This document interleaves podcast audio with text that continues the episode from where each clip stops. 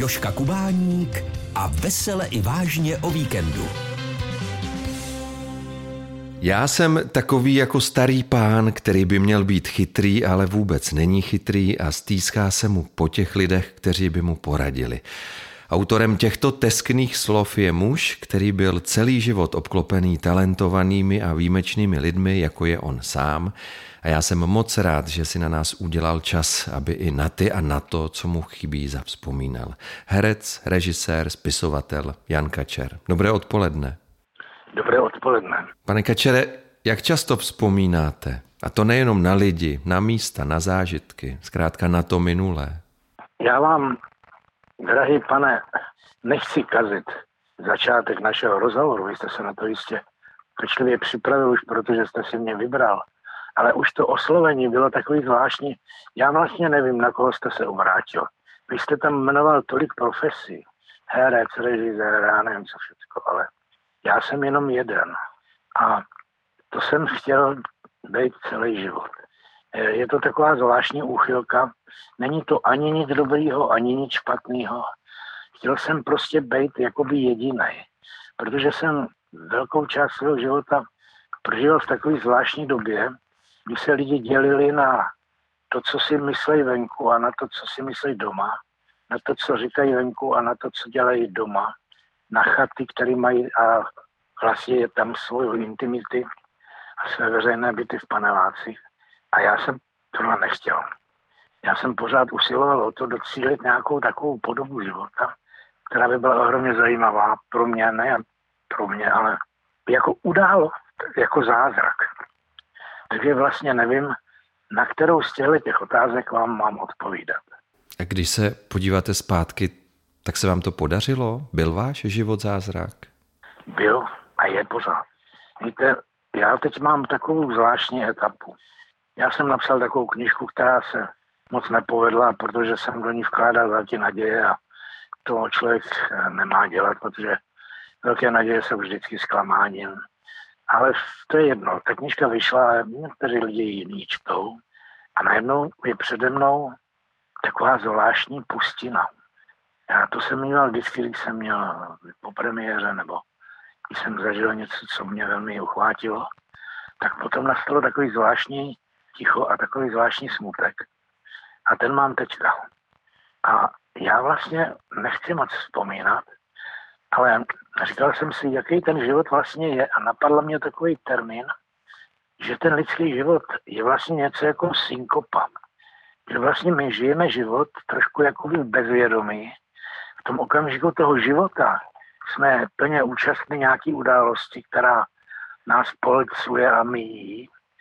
A vlastně ani nevíme, že ten okamžik, který právě teďka minul, je ten život. A teprve po čase, s odstupem, si vzpomínáme, co jsme vlastně prožili a vidíme to trošku jakoby na dálku. A tohle se mně teďka stává. Já tady sedím a teďka zrovna sedím v takovém tam křesilku po mamince v koutě. Nemám rozsvíceno, aby byla taková trošku temná hodinka. A myslím na vás, i když jsem vás nikdy neviděl. A vůbec vlastně nevzpomínám na nic, čekám na to, co se mi zeptáte, protože v ten okamžik se kolem ty otázky zrodějí ty odpovědi a já ji do teďka nevím. A ten život je pro mě taková tajemná, napínavá cesta kam si, ale pořád se mi tam líbí. Vy jste vzpomněl to křeslo, na kterém sedíte, řekl jste, že to je křeslo po mamince. Jaké vzpomínky se vám vybaví, když se řeknou holice? Je to právě maminka? Maminka hlavně. Maminka bylo pro mě a je vlastně pro mě všechno. Samozřejmě, že to je do jistý míry metafora, ale zároveň je to strašně konkrétní. A dneska moje Klárka dala takovou tu rajskou polívku nebo vomáčku. A mě to připomínalo maminku. A všecko, co je ve světě krásný nebo tajuplný nebo zajímavý nebo filozoficky zajímavý, vždycky se tam ozve ta maminka. A dokonce se rozhoduju, jestli do Holic pojedu, i když je tam rovně teďka dost komplikovaný, protože úplně fyzicky toužím jet tam si sednout na ten její hrob a jenom tak chvilku s ní tak jako tiše popovídat. Kdyby to nebylo tak moc osobní a intimní, tak bych se zeptal, co byste jí chtěl říct? Já vlastně nevím. Já bych jí chtěl poděkovat, že jsem vůbec na světě. Já někdy vzpomínám, jakoby zasněně, na ten okamžik, kdy moje maminka s mým tatínkem se drželi za ruce, dívali se jeden druhému do očí a pomysleli na to, že třeba budou mít kluka, který jednou se bude jmenovat Honza a bude na ně vzpomínat. Protože já jsem tatínka nikdy neviděl. Mě byly 2 roky, když umřel, takže mám na něj vzpomínku jako obecně na nějakého krásného tatínka, ale jestli to byl opravdu on, to nevím. Ale o to víc znám moji maminku a vidím ji pořád před sebou jako živou, protože ona tady pořád se mnou je. Co se vám spojuje s maminkou? Je to třeba ta rajská polévka nebo něco jiného konkrétního, úplně obyčejného? Já jsem chtěl napsat knížku, když jsem asi před 15 lety tak jako v pocitech zklamal v divadle, tak jsem si řekl, něco se napíšu o divadle. A najednou cokoliv jsem napsal, všechno byla maminka. Takže moje maminka přeprala tu moji profesi a všechny ostatní, který jsem jmenoval, úplně hravě. A když jsem potom analyzoval, i to slovo je takový moderní, který maminka nikdy nepoužívala. Co vlastně mě ta maminka v životě řekla a čím mě tak strašně ovlivnila, tak je to tak jednoduchý. Například maminka říkala, dojídej, protože ten člověk, který ti to jídlo připravil, když si to skutečně doje, tak je to pro něho podsta. Když mu vrátíš nedojedený talíř, tak on má pocit, že selhal, i když si to třeba neuvědomí, ale ono to takové skutečnosti je, nepůjčuj si. A nepůjčuj peníze, protože přijdeš v každém případě o peníze i o přítele. Buď slušný, zdrav lidi, oni tě nakonec taky pozdraví. Bylo to pár tak neplatných pravidel. Když mi ten život šel obyčejně a nic se mi nedělo, tak jsem na to ani nevzpomínal. Najednou přišla krize, já jsem nevěděl, co mám dělat a v ten moment se ozvala maminka, nepůjčuj si. A já jsem věděl, že to nemám dělat. A pak mě nic nechutnalo, bylo mě zlé, chtělo se mi být v nemocnici, já nevím co, přinesli čaj, všichni to vyjeli. Já jsem ho vypil, říkal jsem, to je dobrý čaj. A druhý den přišel pán a říkal, vy jste takový hodný, vy nám tady pijete čaj, nechcete ještě přidat? Prostě maminka se mi zjevovala v okamžicích těch mých velkých krizí a těch bylo hodně. Předáváte ty maminčiny rady i dál? Teď jste je předal našim posluchačům, ale myslel jsem spíš na rodinu, na ty vaše nejbližší. To já nevím. Já jsem neměl moc času, jak si předávat něco. Jednak jsem nevěděl, co to je, co by za to stálo. A potom já jsem vlastně, a to bylo v naší rodině, to tak prý taky bývalo, že my jsme byli vždycky spíš orientovaní na ty lidi, kteří byli mimo nás. A to doma bylo takový jakoby privátní a skoro jakoby zatajený. Já si nevzpomínám, že bych někdy seděl uprostřed nějakých dětí a něco jim říkal, jako staří lidé vyprávějí vzpomínky, nebo já vám teďka moje haluky řeknu, jak se máte chovat. To jsem nikdy nedělal. Ale snažil jsem se třeba obklopit naši rodinu kamarádama, který byli báječní, který jsem měl rád. A ty se vlastně postarali o to, co jsem já nestačil říct. Vy říkáte, že jste se orientovali na lidi, kteří byli zvenčí. Byl to u vás třeba profesor Stránský, který vás, jak jste jednou sám řekl, naučil milovat češtinu?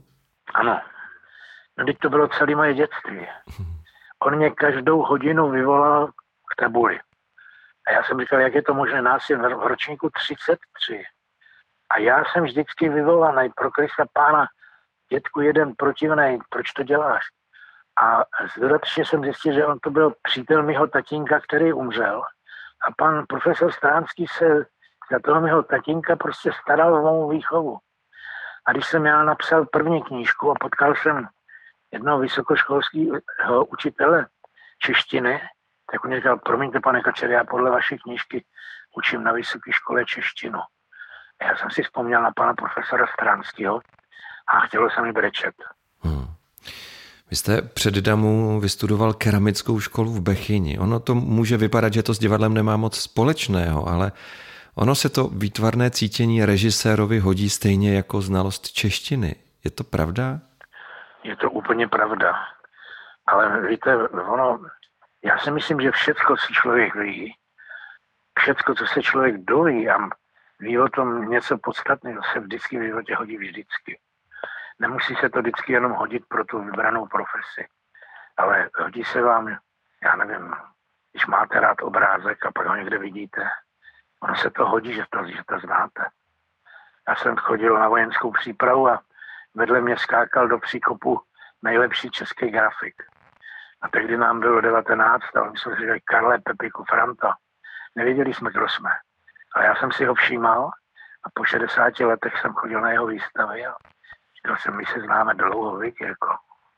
Takže ono se všecko hodí v životě. Asi vzpomínám na jeden váš zážitek, kdy se vám hodilo, že jste těsně před přijímacími zkouškami na Damu navštívil Národní divadlo a inscenaci, ve které hrál Zdeněk Štěpánek, a on vás potom další, možná následující den nebo možná ty další, přijímal na vysokou školu. A on se vás zeptal, jaký byl váš silný zážitek v divadle. Řekněte nám prosím, jak to bylo? Víte, to jsem mnohokrát vypravoval, sám sobě vypravoval a opravdu je to pravda. Jestli to je úplně doslova, ale jestli se to týká druhého dne nebo třetího. Ale fakt je, že já jsem stál před přijímací komisí a oni říkali, byl jsem poslední ten večer, už to byla únava a tam seděl člověk a říkal, ježišmarja člověče, na co bych se tě ještě tak mohl zeptat, já už teď jsem na ně viděl tu únavu a zase jeden taky nějaký divný žají člověk 18 letý trouba v bílým svetru, hladce obrace. A on se mě mohl zeptat na všecko. A já jsem nevěděl vůbec nic o divadle, já jsem v Holicích v životě žádný profesionální divadlo neviděl. Viděl jsem do té doby jenom Kupce Benátského v Národním divadle. A on se tak zamyslel a řekl mi, z těch milion otázek, který mě mohl položit, tvůj nejsilnější zážitek u divadla. A já jsem věděl v ten moment, že mě Pán Bůh má rád, a řekl jsem, mistře, Kupec Benátský v Národním divadle v Praze. A celá ta přijímací komise udělala, konečně talentovaný člověk. Takže už tehdy se mnou byla asi maminka, kterou jaksi Pán Bůh pověřil, aby nade mnou stála. No. Stávalo se vám to často, že vám přicházely takové chvíle? Stávalo se mě to moc často. A možná, že to, jestli jsem měl v životě nějaký talent nebo štěstí, tak to bylo v tomhle tom. Mně se děly příběhy. Mně se děly události a já se jakoby mimo moji zásluhu se přede mnou odehrávaly věci, které já jsem jenom tak lehce zahlídnul a tu a tam se mi je podařilo sdělit dál.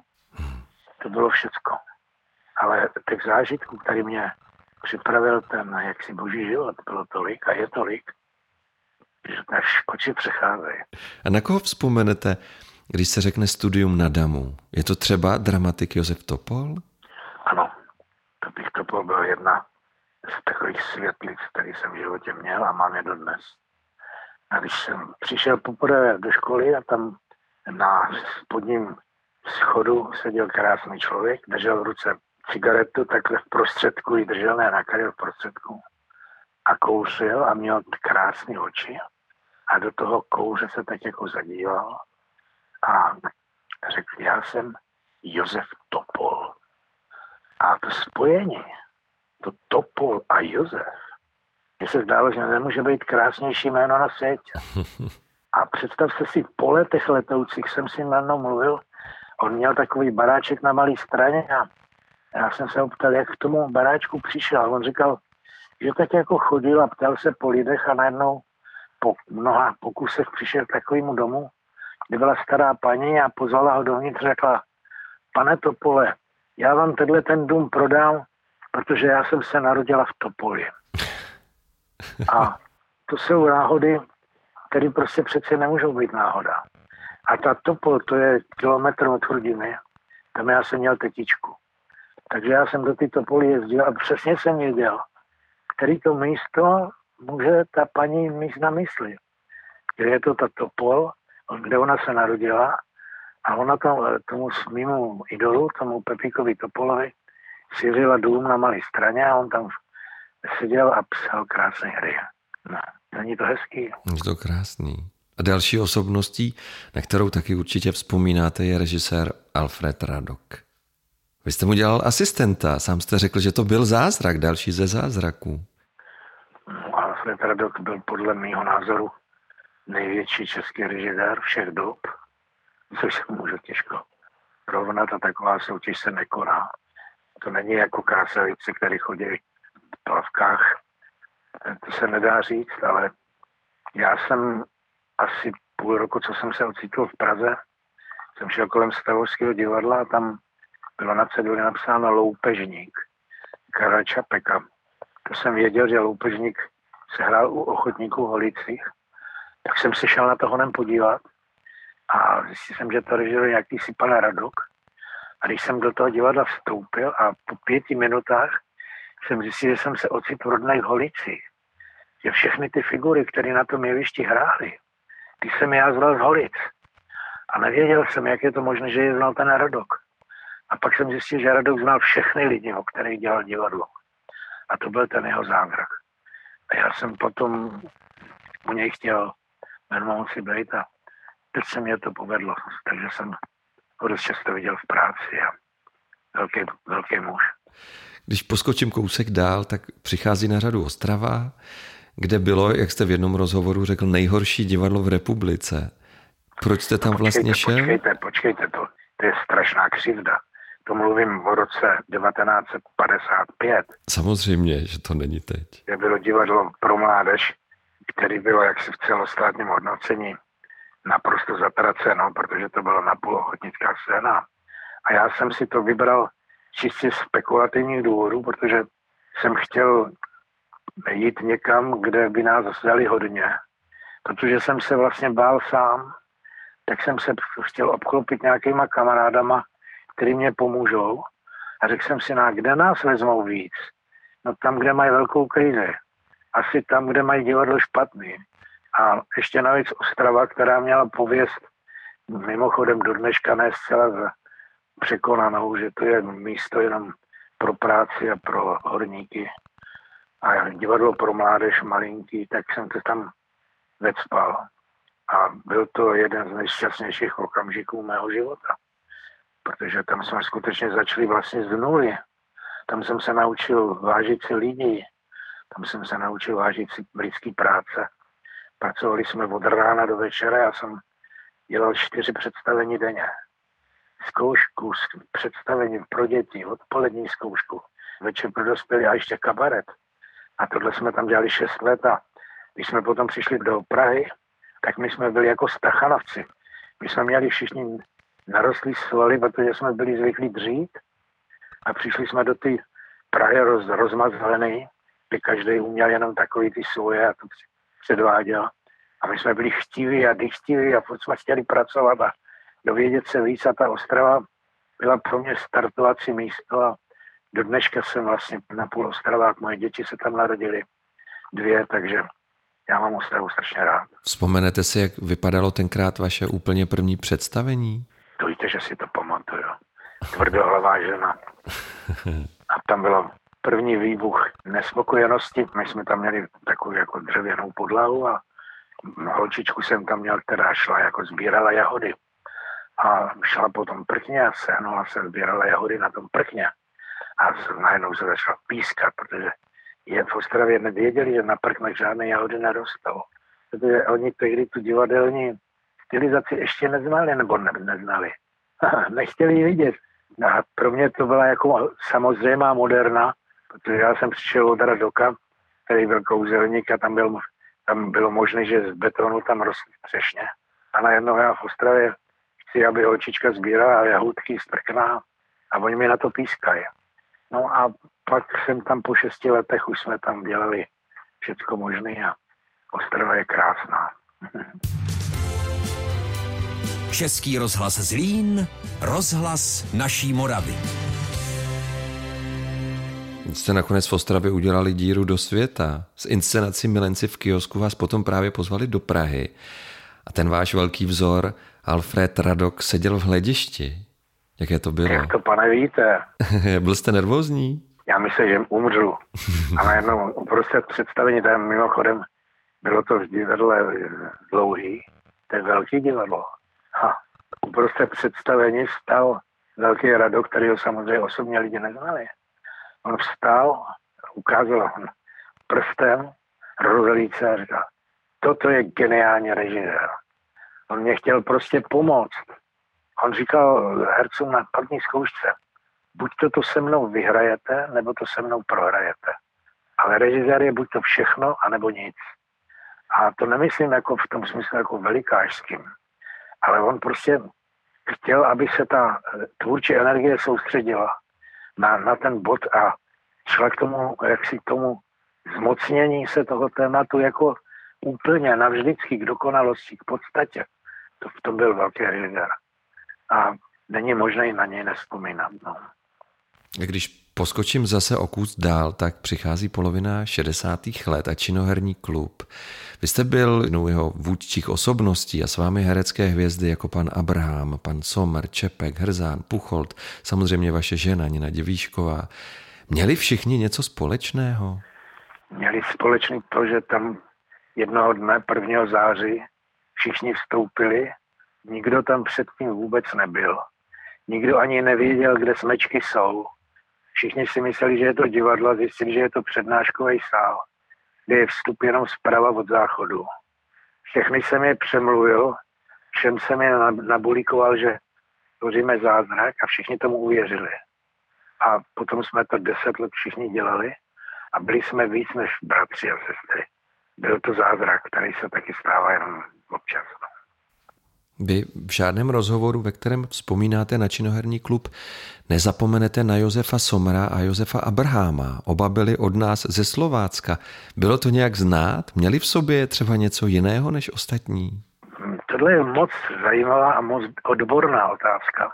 Já jsem měl příležitost, možná taky, že to byla vlastně náhoda, kterou jsem si nezasloužil, ale tím, že jsem byl letoucí na oblak, na té Ostravě, tak se předpokládalo, že já znám všechny herce.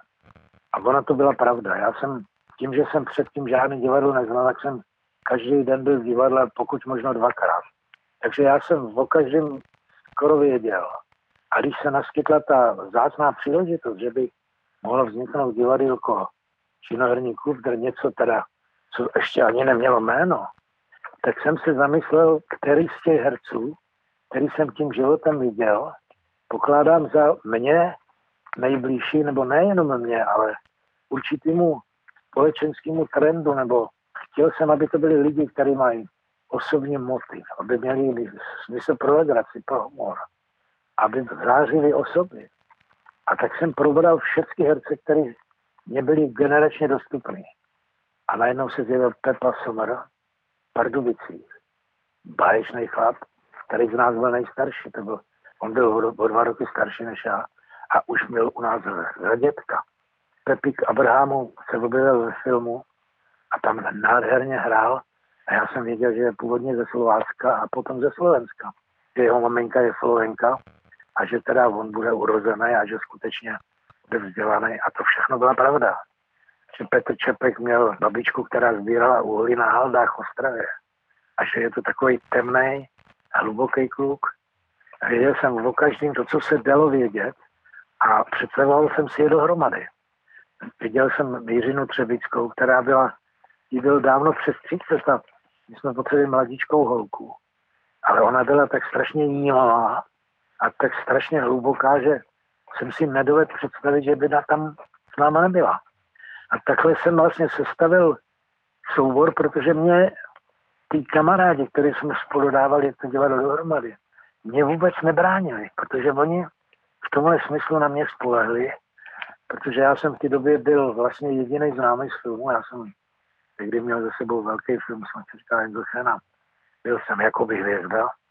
Takže oni se spolehli, že koho tam přivedu, že to bude prima. A já jsem se v tomhle ani jednou nespletl. Nebyl tam ani jeden člověk, který by se neosvědčil. Byl tam třeba Václav Kotoval, malinký, nepatrný. největší herec malých rolí, který jsem viděl. A všichni přáli tomu druhému, aby byl dobrý. To byl základ Činoherního klubu. Ty lidi, co byli na jevišti, tak byli povzbuzováni těma, kteří seděli v hledišti a radili jim. A my jsme všechny ty představení vlastně dělali jako dar jeden druhému. A říkali jsme jeden druhému ty nejhlubší věci, které jsme věděli, a zároveň jsme snili představu, že se bude hezké. Vy jste vzpomněl vznešenost pana Abraháma. Přiznám se, že ta úplně tady k těm šohajům ze Slovácka moc nejde. Byl to ten důvod, proč jste mu říkali Šéne Pepi? Ne, Šéne Pepi jsem říkal proto, že byl skutečně krásný a že hrál takový ty důstojníky a sváděl holky. Tohle měl většinou z televize. Ale bylo to legrační, že jste zrovna mluvil o tahle dvou, protože Jarda Vostrý, což byl náš ředitel a velice rozumný člověk, říkal, my potřebujeme jít v divadle někoho, na které budou chodit dívky. A myslel tím Abraham. Ale oni chodili na Somra. Vážně? Představte si, ano, protože Pepík Somr byl tajuplná postava, který stál u baru, popíjel lehce vínko, vůbec nevypadal efektně, ale všechny ženy kolem 35 za ním chodili a s toužebnýma očima toužili se pobavit s Pepíkem Somrem, který byl nedostupný. Zatímco Pepík Abraham, ten už tehdy měl různých známostí, vědělo se, že je známý, že se kolem něj točí, tak už nebyl tak nepolíbovaný jako Somr.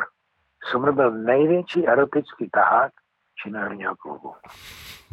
A když jsem se s ním teďka loučil, stalo se to, že mě tam pustili do ty síně, která byla úplně prázdná, já jsem přišel dřív na takovým vozejčku, tak jsem si přijel až k té fotografii, která tam byla, úplně v tom prázdném obrovském sále, a tak jsem si říkal, Josifku, a tak jsme si tak spolu povídali, protože my jsme se o sebe opírali jako takový ty kovbojové, co se zádama opírají, aby na ně nikdo zezadu nemohl střelit. A tam jsem se s ním rozloučil a normálně, jako malý dítě jsem tam asi tak 5 minut brečel. A on se na mě tak usmíval a díval se. Takže s tím to mám absolutně bezvadně dokončený. Tím jsem se báječně rozloučil a myslím na něm s velkou úctou. Byl to prostě borec. Myslíte si, že to tajemství, o kterém jste mluvil, ta nedostupnost, je důležitá i pro diváka, když se na herce dívá v jejich rolích? Je to lákavé, to tajemství? Ano. Herec má ukázat hodně, ale zároveň má dát najevo, že ještě daleko víc ví, to ještě nestačil říct. A takový to prodejný herectví, že to, co umím, že jsem třeba zrovna hezký, teďka prodám a už nic není, to je málo. Spousta krásných mladých holek za roli princezny v jedné pohádce obětuje třeba celou svou kariéru. Protože ona je teďka krásná, nenosí podprsenku, nemusí mít jako nic, tak ona to hned prodá, dostane za to uznání mateřské školek, pak už po druhý už to není tak zajímavý a pak je to pryč. Ale tajemství herce, když přijde, tak je to vlastně jako, podívejte se, já vám nesu poselství nějaký, sledujte to, ale nemyslete si, že tím to končí. Já teďka tady udělám krok mimo jeviště a tam je život, do kterého já jdu a se kterého já jsem živý a kterému zároveň dávám potravu. Čili herec je to, co ho přesahuje. Úplně stejně, jako je to v životě lidským. Když jdete k dobrému tesaři, tak taky ten umí udělat dveře, ale mimo to ještě máte pocit, že umí ještě něco jiného. Koukáte se na ty ruce, které jsou pořezány od těch dlád a tušíte, že zatím je láska k lesu a k přírodě a já nevím k čemu. A když je to jenom řemesník, který umí udělat v obyčejnou židli a ještě k tomu tam drojeden rupne pod nohama, tak to není nic. Ale to, co člověka přesahuje, a zdaleka nejenom v kumštu, tak to je to, co se má asi usilovat. Já si to teda myslím. No.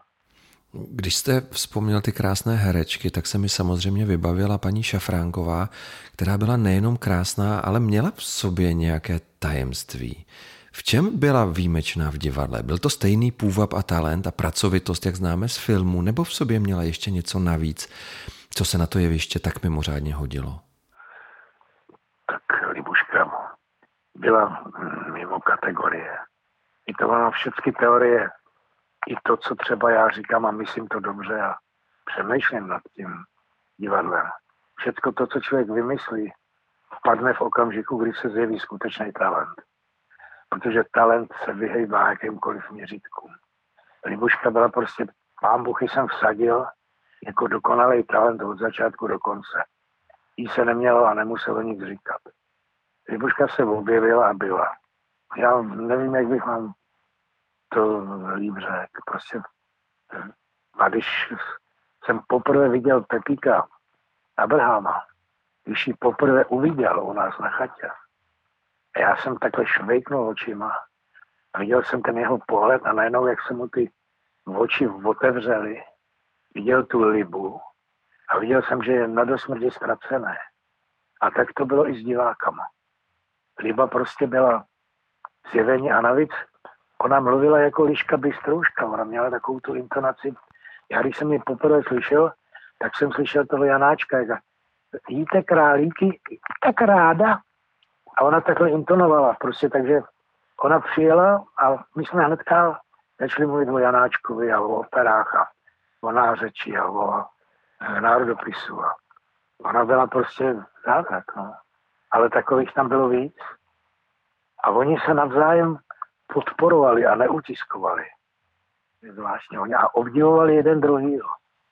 Ona přišla k nám do divadla trošku později a kdyby si mysleli třeba, že ty holky byly ani žádný tepák, oni okamžitě kolem a byly kamarádky a už jich bylo plno a už byly o Libušku větší. A to právě bylo takový velký tajemství taky.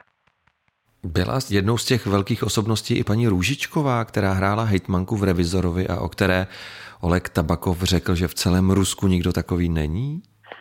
Ano, Helenka byla taky velká holka. V jejím osudu byla taková tragédie. Ona chtěla být baletka. Pravděpodobně asi ta tloušťka nebo tyhleto, jí to prostě znemožnila, takže ona v duši byla perla z Labutího jezera a fyzicky byla tlustá bába. A když se jaksi s ní jednalo, tak ona měla takovou dušičku jako kuřátku, takovou jako teplounkou. A když jste s ní lehce zacházel, tak ona voněla jako peříčko. A když jste na ně houknul, tak se proměnila v soulu. Ona měla v sobě takové dvě polohy. Jedny obrany, takový ty zlý, protože ona bránila tu svoji citlivost. A opravdu, když hrála s tím Tabakovem a on když ji viděl, tak byl absolutně vedle. Dokonce on mě vzkazoval, když jsme ho potom lákali a šel po druhý hrát, tak první jeho otázka byla, jestli taky bude hrát Růžičkova. On se neptal ani na Lanďáka, ani na ostatní, který ho obdivoval. Samozřejmě měli se všichni rádi, ale Helena Růžičková říkala, to je zjevení. A navíc Luboš Hruza, on ji navrhl kostým jako kamna kachlový. Ona vypadala jako kachlový kamna, který jsou v Rusku všude v těch salonech. A on ji takhle oblík a Tabakov to okamžitě pochopil a měli takovou scénu, ale v ruštině arbus je melon. On nad ní stál a koukal dolů a viděl ty dva arbuzy, které ona měla v tom výstřihu. A tím to začalo to jejich zbližování. On kolem toho udělal takovou etidu a ona samozřejmě jako plně vědomá si svých předností. Tam prostě, já jsem na ty zkoušce, my jsme se váleli hodiny a hodiny, co oni z toho udělali do zádrle. Prostě jenom z toho fyzického kontaktu a svědomí souvislosti toho lidského něžného nitra s tou baňatostí a to, no Helenka byla taky velká, no. Já vás nechci nějak drásat, ale rád bych vzpomněl ještě na vaši ženu, která už tady s náma taky není, protože to byla taky velká osobnost Činoherního klubu.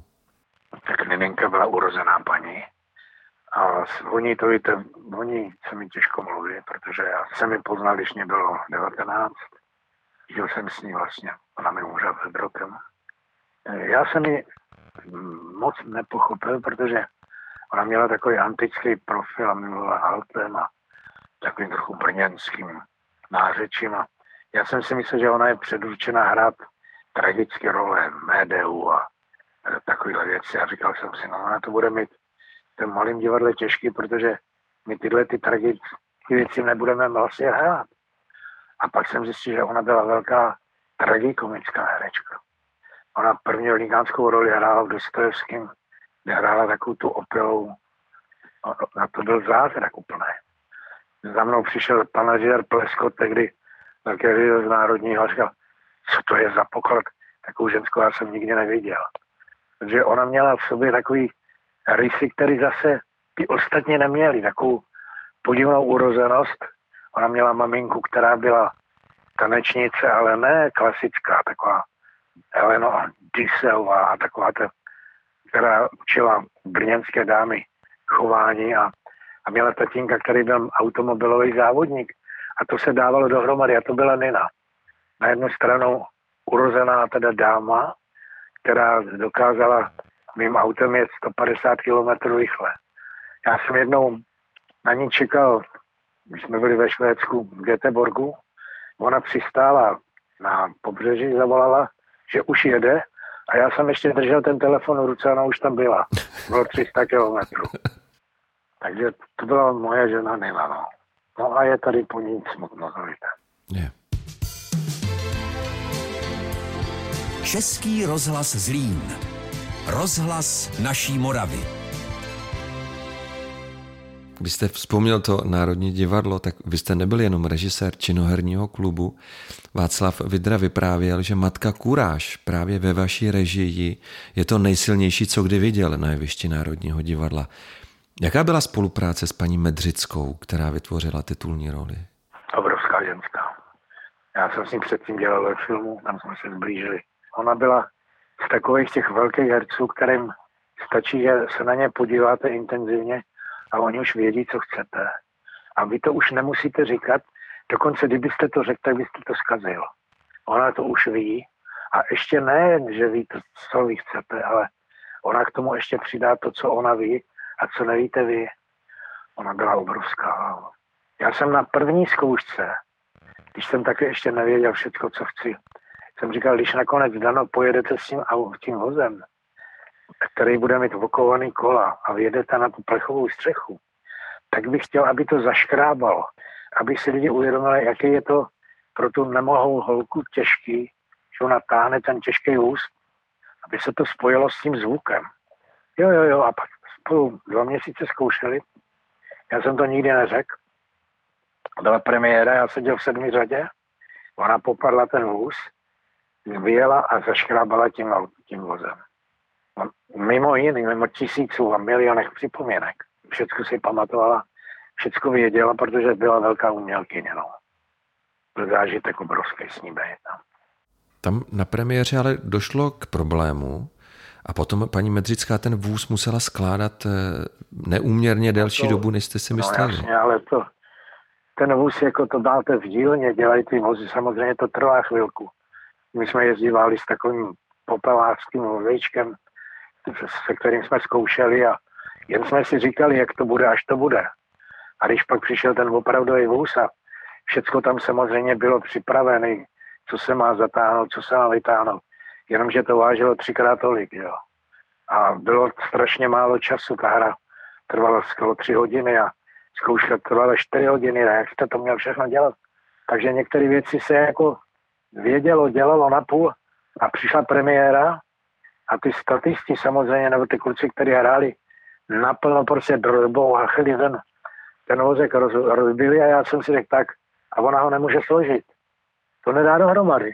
Ona byla slaboučka a ona to celý složila, celý to divadlo stálo, čekalo na ní, nikdo ani nedotáhl, ona to složila, zatáhla, zaškrábala a odjela. No prostě... To jsou vlastnosti, to ani lidi nevědí, co to vlastně je herectví. Oni si taky myslí lidi, že to je takový jenom trošku od Pána Boha takový talent, být tajtrlík a předvádět se, ale že to je zároveň obrovská myšlenková práce, že to je ohromná paměť, pohybová, citová, fyzická, Ona měla bolavé ruce, ona například nemohla umývat nádoby, protože jí bolely klouby.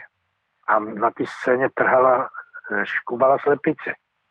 A já jsem viděl, že každý trn jí bolí, že jí tečou slzy a ona to dělala. Ona prostě bojovala ten boj, protože ona hrála, byla to skvělá paní. A to představení bylo zničené samozřejmě díky politikům. Dneška o tom nic není, ale ta vzpomínka je velká. No. Víte, co by mě zajímalo, když herec jako paní Medřická, o které jste právě mluvil, je na jevišti a má před sebou nečekanou situaci a musí ten vůz skládat daleko delší dobu, než jste předpokládal, je to vědomé to vytváření toho napětí, anebo je to síla té osobnosti? Je to absolutně to největší, co je na světě. A je to dělí právě talentovaného herce od geniálního herce. Tohle uměl například pan Pivec. To jsem si zažil na zkoušce. Tam na něj nalíčili takový, že prostě byla scéna, kde on jako hostinský čekal nějakou návštěvu, měli se otevřít dveře a tam měl někdo bejt. A oni se na něj domluvili, že při té zkoušce on otevřel ty dveře a tam byli čerti a oni se namaskovali jako na smrtky a čekali, že on se takzvaně odbourá. Hráli, otevřeli dveře. On otevřel dveře, tam byly ty potvory. On ani nemrkal, začal s nima hrát jako s potvorama. A oni se odbourali a nemohli hrát. Protože on byl prostě herec, on skutečně hrál, on tam byl, on existoval jako ta bytost. On nepředstíral nic. Ona Medřická to samé.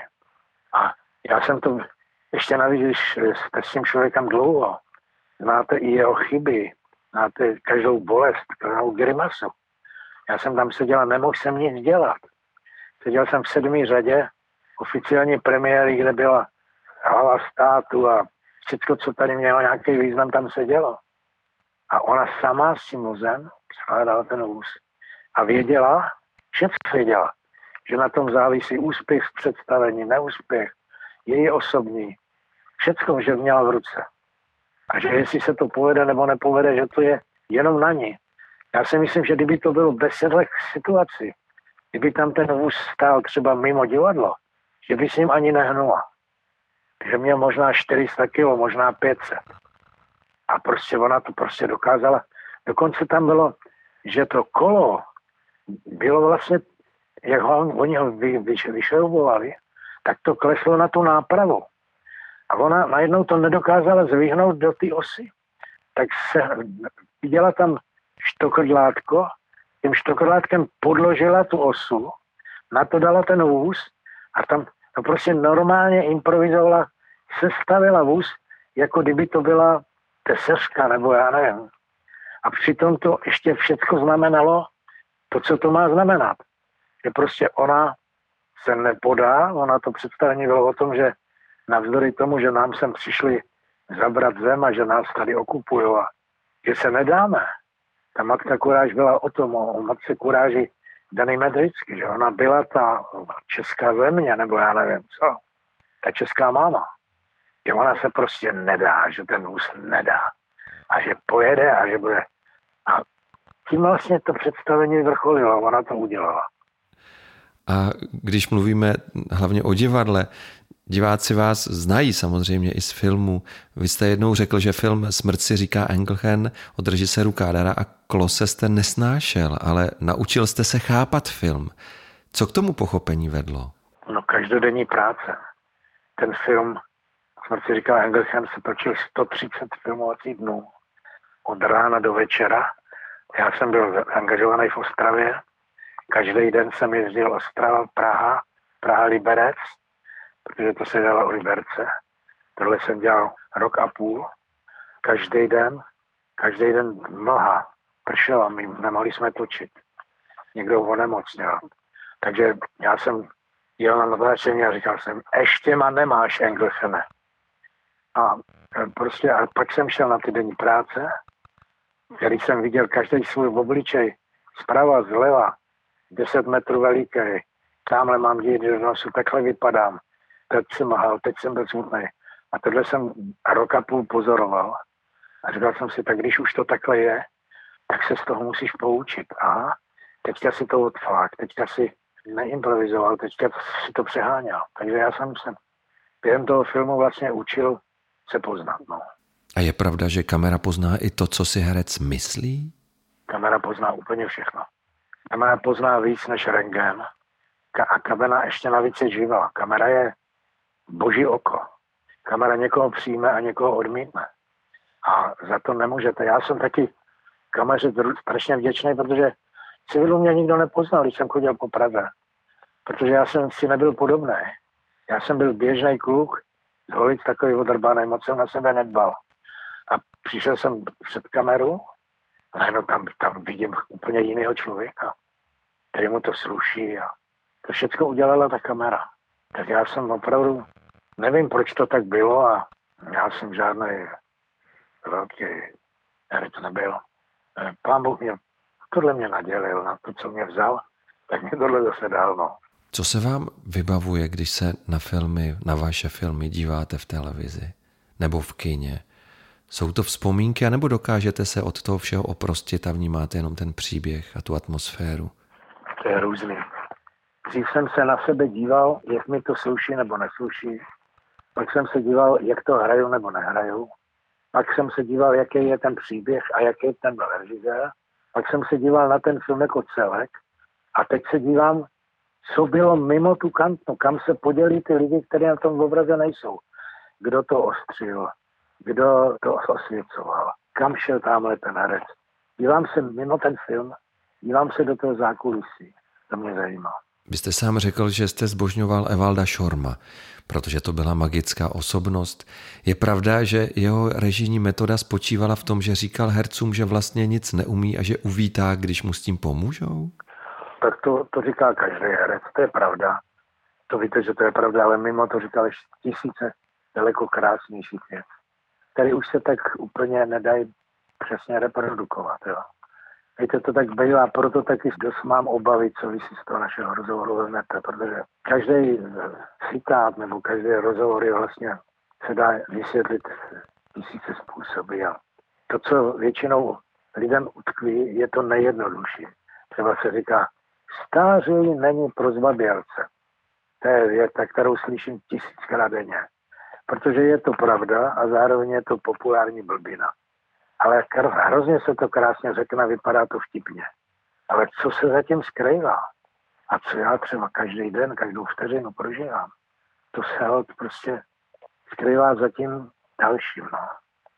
Takže Eva říkal, že nic neví a věděl všechno. Chtěla, aby jsme mu s tím pomohli, protože chtěla, aby jsme všichni pomohli všemu. Tak dále, že? No. To já bych chtěl, taky bych vám chtěl teďka našeptat do toho aparátu, aby se vám to hodně dařilo a aby z toho něco bylo a aby si lidi řekli, Hrgot, není to tak úplně marný být na světě a pustit si občas rádio a zapřemýšlet se o svém životě a sám o sobě a jestli ten čas neutrácím zbytečně a jestli nechodím na zbytečné manifestace a jestli jsem tomu svému životu dal dost a jestli jsem měl dostatečně rád svých lidí kolem sebe a tak dále.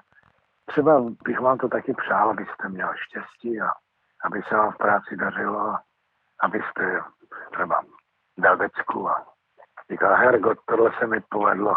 Teď jsem z toho Kačera vymámil konečně souvislou větu. Dal jste vy, pane Kačere, vašemu životu, co jste mohl dát?